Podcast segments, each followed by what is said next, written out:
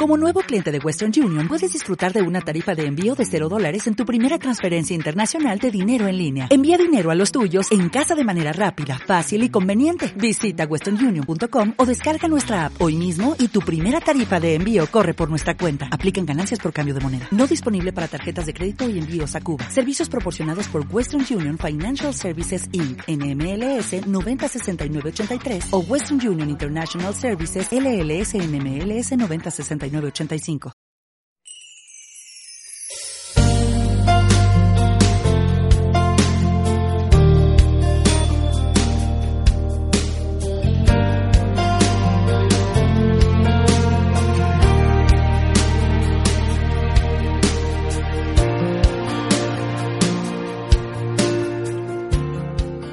Continuamos con la liturgia en la reflexión de este capítulo 4 del libro de los Hechos de los Apóstoles donde se hace un poco el eco de la primera lectura del domingo pasado.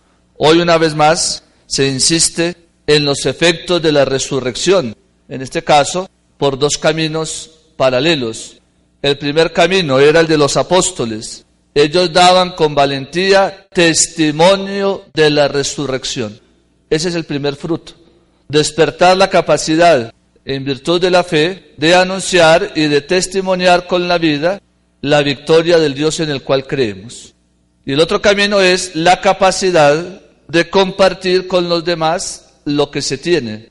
No había necesitados entre esa comunidad, nadie llamaba suyo propio nada de lo que tenía.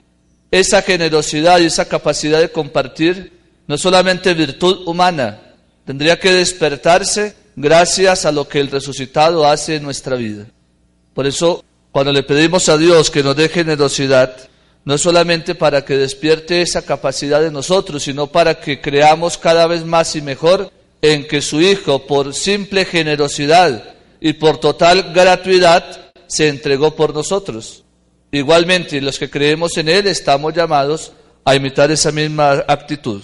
Pero hoy el texto insiste en un caso concreto, un hombre llamado José, a quien lo llamaban también Bernabé y lo ponen como ejemplo.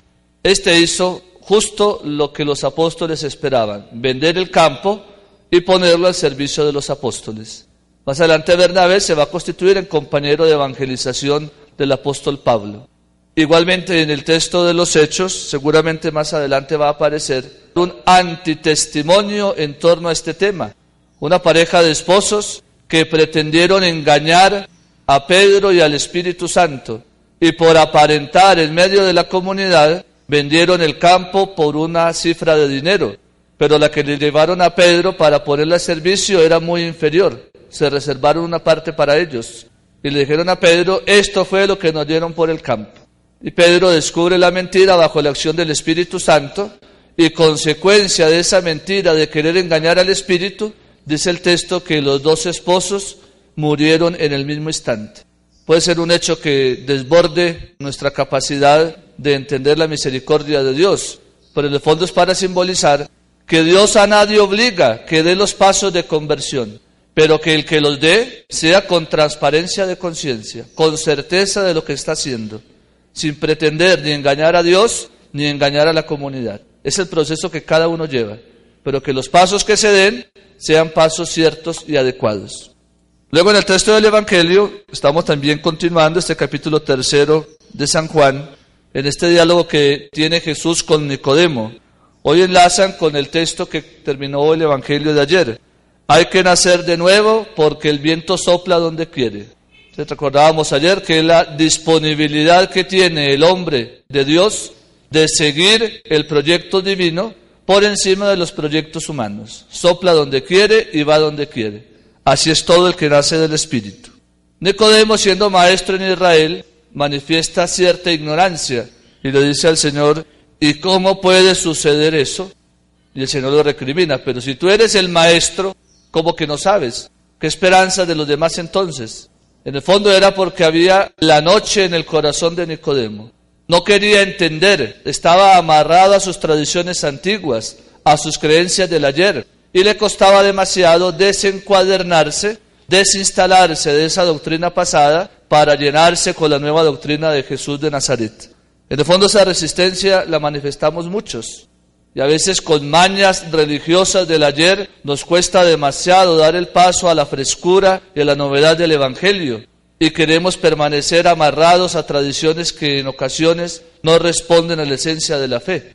Por eso a vino nuevo, odres nuevos, a un nuevo anuncio del Evangelio, unos nuevos recipientes para recibirlo. Es lo que hay que pedirle al Señor para que podamos comprender su anuncio y su mensaje.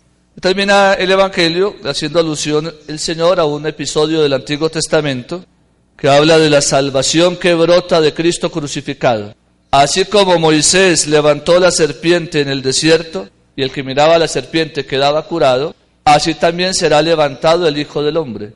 La sanación, la vida nueva y la curación que se obtiene de contemplar a Cristo resucitado para disfrutar de los efectos de su entrega. Pidámosle al Señor que en este tiempo de Pascua, que implica también la pasión y la muerte de Jesús y obviamente la resurrección, podamos siempre mirar a lo alto, mirar al Señor, mirar lo divino, para que contemplando lo divino podamos también divinizar nuestra vida eterna.